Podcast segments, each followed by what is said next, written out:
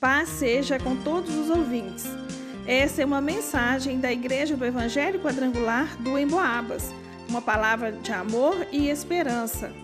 Este é o dia que o Senhor fez. Regozijemo-nos e alegremos-nos nele. Salmo 118, versículo 24.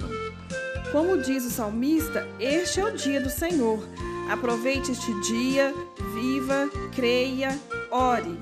Cada dia é preparado pelo Senhor e em cada dia ele tem propósitos para a sua vida.